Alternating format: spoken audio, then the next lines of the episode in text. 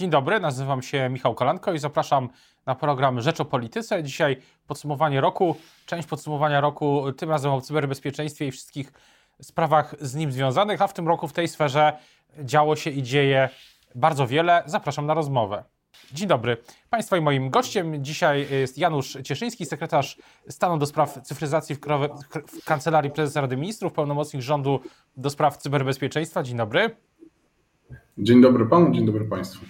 Panie ministrze, kilka ładnych tygodni temu y, ogłosił pan, czy ogłosił pan ustawę, nowelizację ustawy o krajowym systemie cyberbezpieczeństwa. Bardzo obszerny dokument, w którym są też zapisy dotyczące polskiego 5G. No i pytanie, co, co dalej? Co z nim na przełomie roku i jaki jest kalendarz na przyszłość?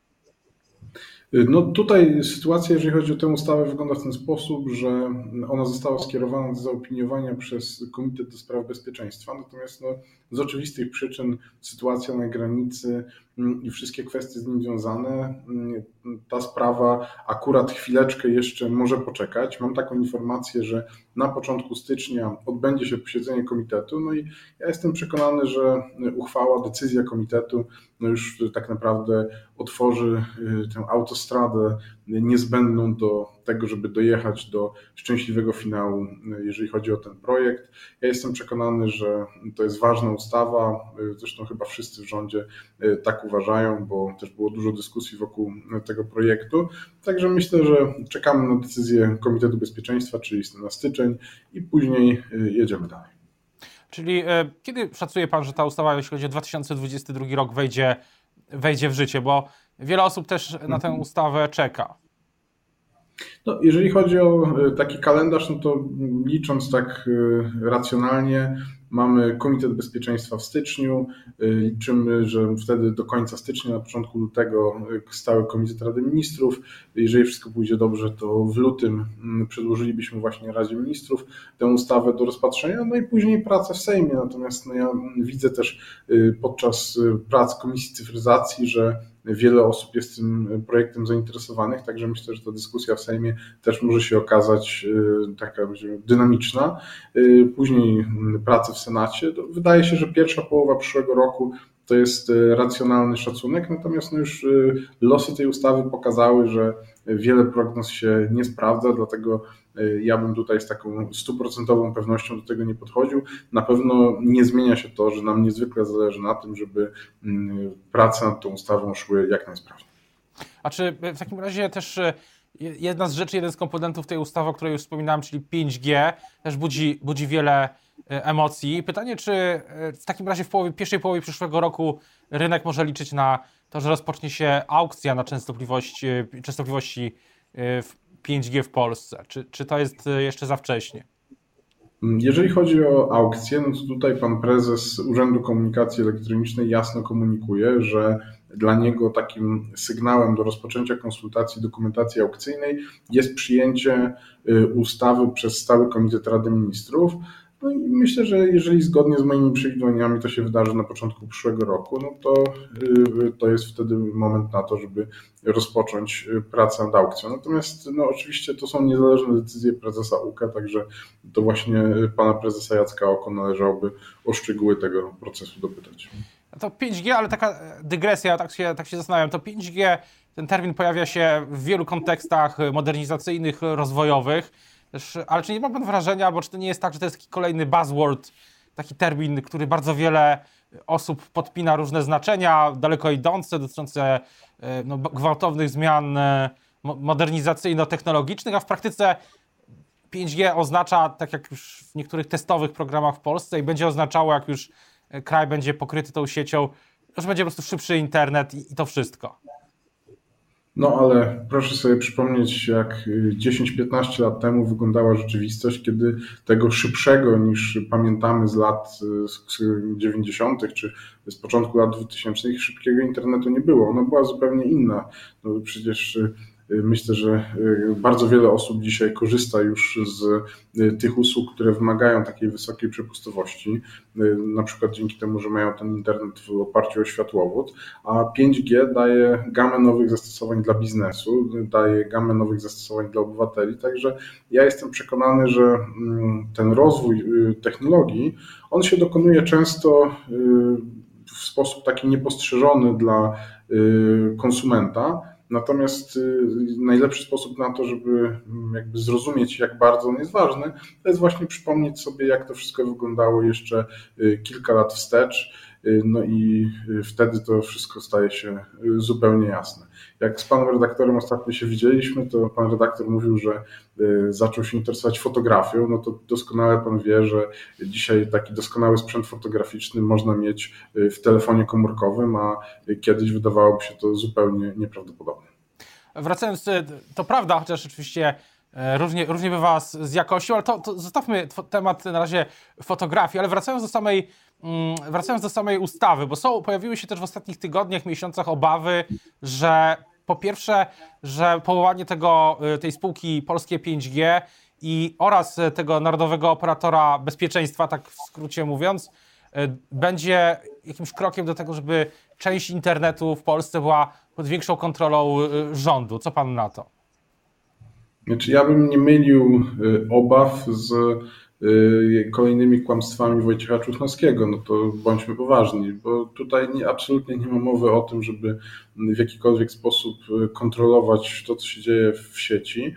Y, no i zresztą to jest akurat taka dość ciekawa sytuacja, że wszystkie zajmujące się tym branżowe media, no po przeczytaniu tego, co pojawiło się na okładce niegdyś szanowanej przecież Gazety Wyborczej, no z mniejszym lub większym tutaj jakby uderzeniem no, stwierdziło, że to są absolutne bzdury. Także y, ja bym absolutnie mm, nie poświęcał ani pięciu sekund na to, żeby zajmować się tym, co dzisiaj akurat zmyślił pan Wojciech Czuchnowski. Ale co będzie, ale co będzie robił ten, ten, ten, e, ta spółka Polskie 5G? Czym ona się będzie Gdyby miał Pan naszym słuchaczom, którzy nie, nie, nie znają mhm. tematu, wyjaśnić, co, co ona rzeczywiście będzie, będzie robić, bo niektórzy mogą pomyśleć, że polskie 5G to będzie taki operator, jak jeden z operatorów komercyjnych tylko że rządowy. Nie, spółka, spółka, spółka Polskie 5G to będzie operator hurtowy, czyli taki operator, z którego usług y, będziemy mogli, będą mogły korzystać wszystkie sieci, które funkcjonują w Polsce.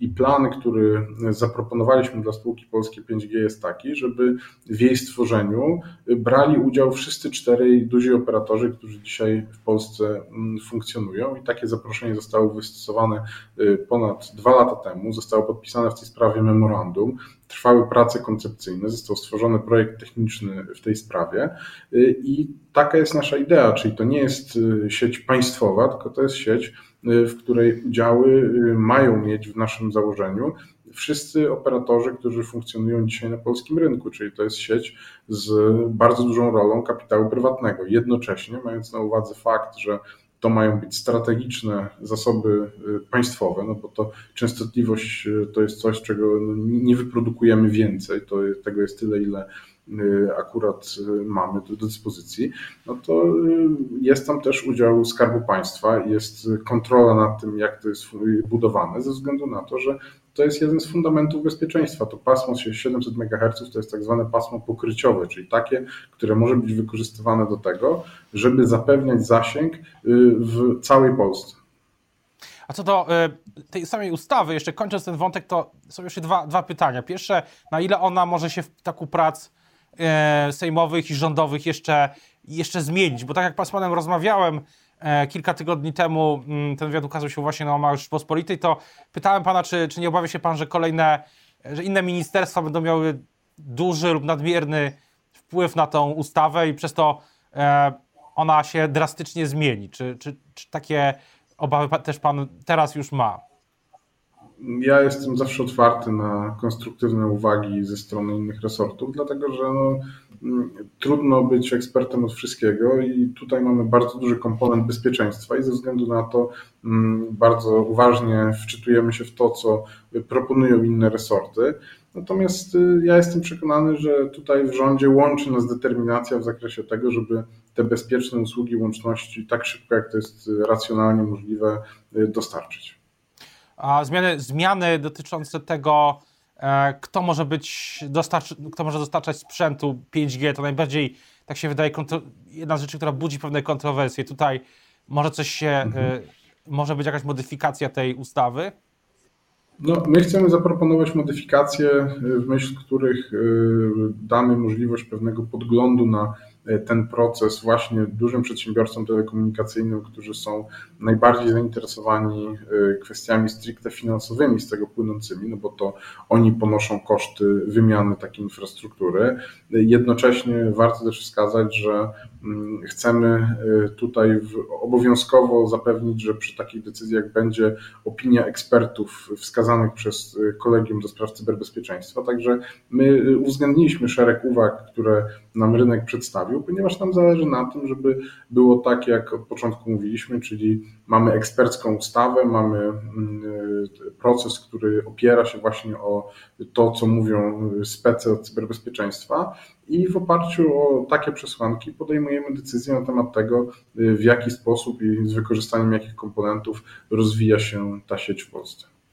Co do cyberbezpieczeństwa, to ja mam taką tezę, że w tym roku, podsumowaniach roku politycznych, e, i nie tylko. No, kwestia cyberbezpieczeństwa się będzie pojawiała w każdym takim podsumowaniu ze względu na tak zwaną aferę, aferę mailową. Minęło ponad pół roku od jej e, wybuchu.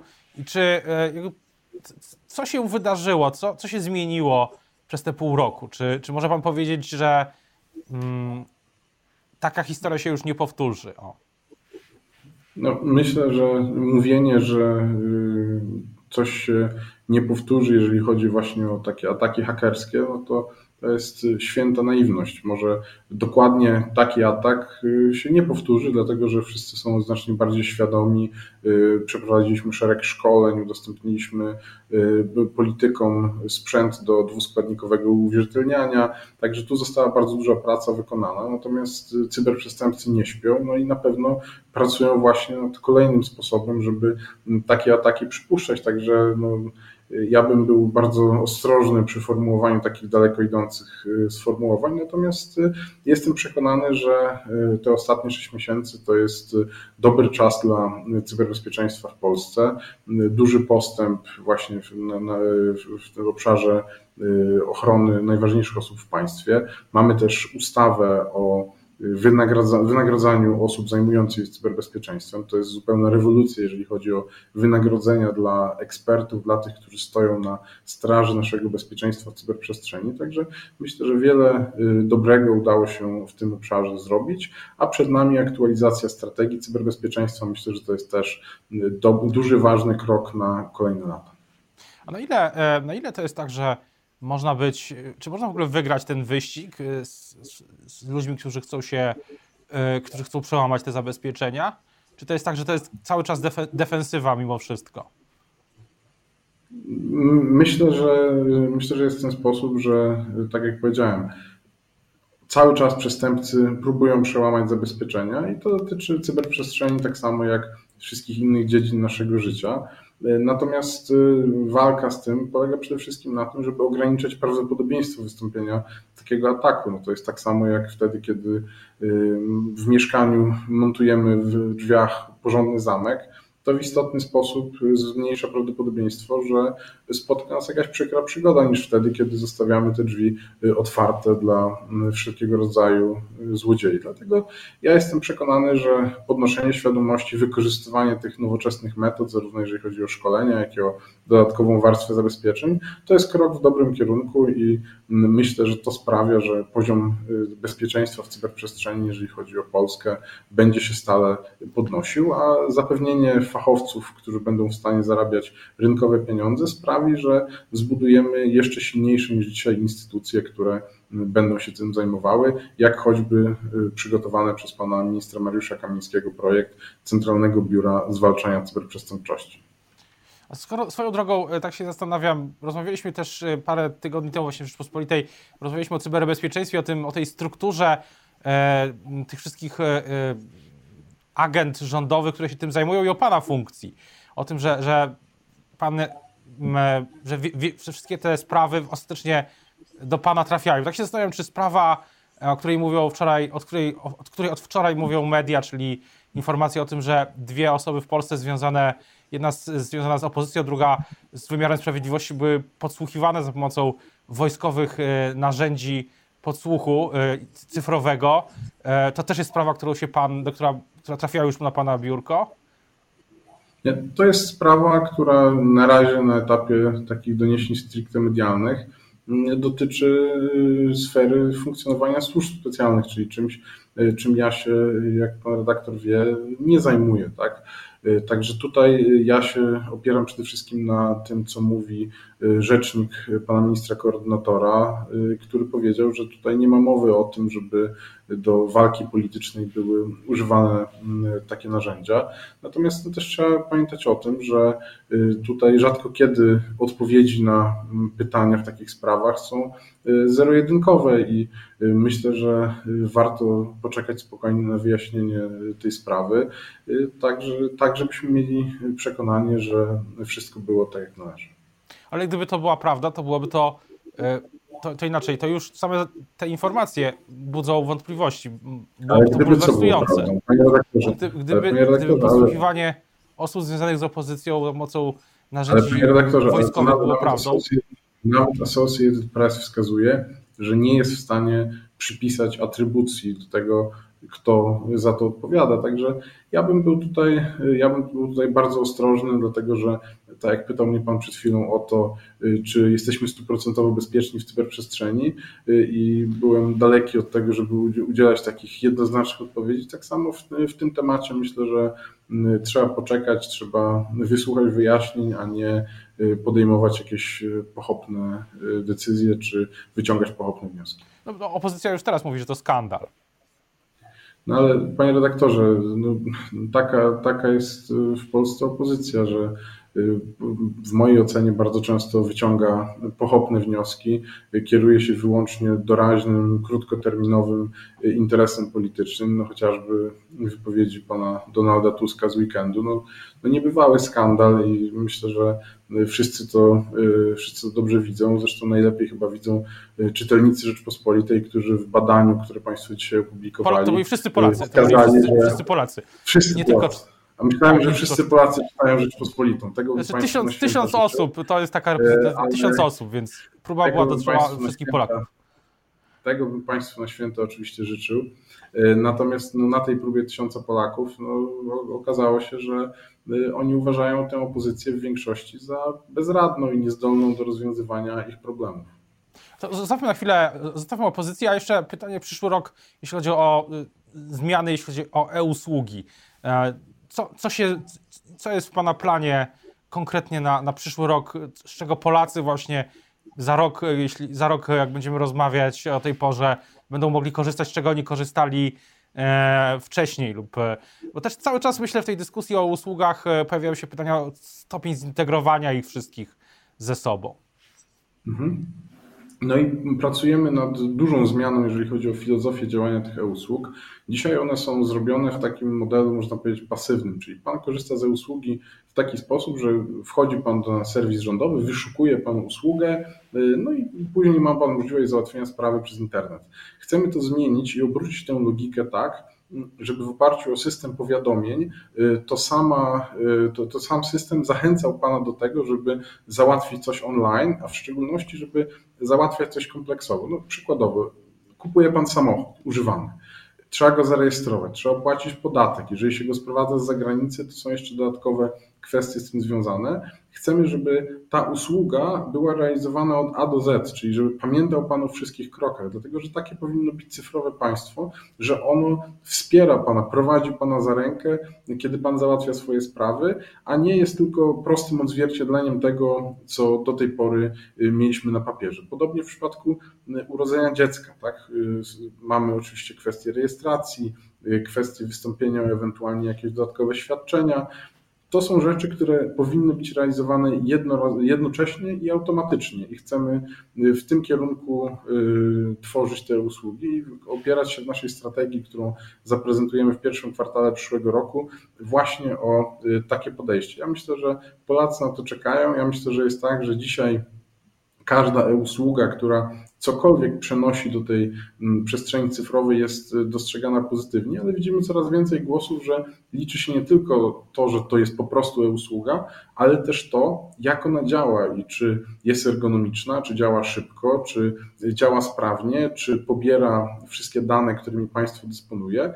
Także my chcemy iść w stronę tego, żeby logując się do aplikacji państwowej, y, musiał Pan spojrzeć dopiero w lewy górny róg, czy to jest logo, y, czy to jest logo jakiejś komercyjnej instytucji, czy to jest właśnie y, państwowego.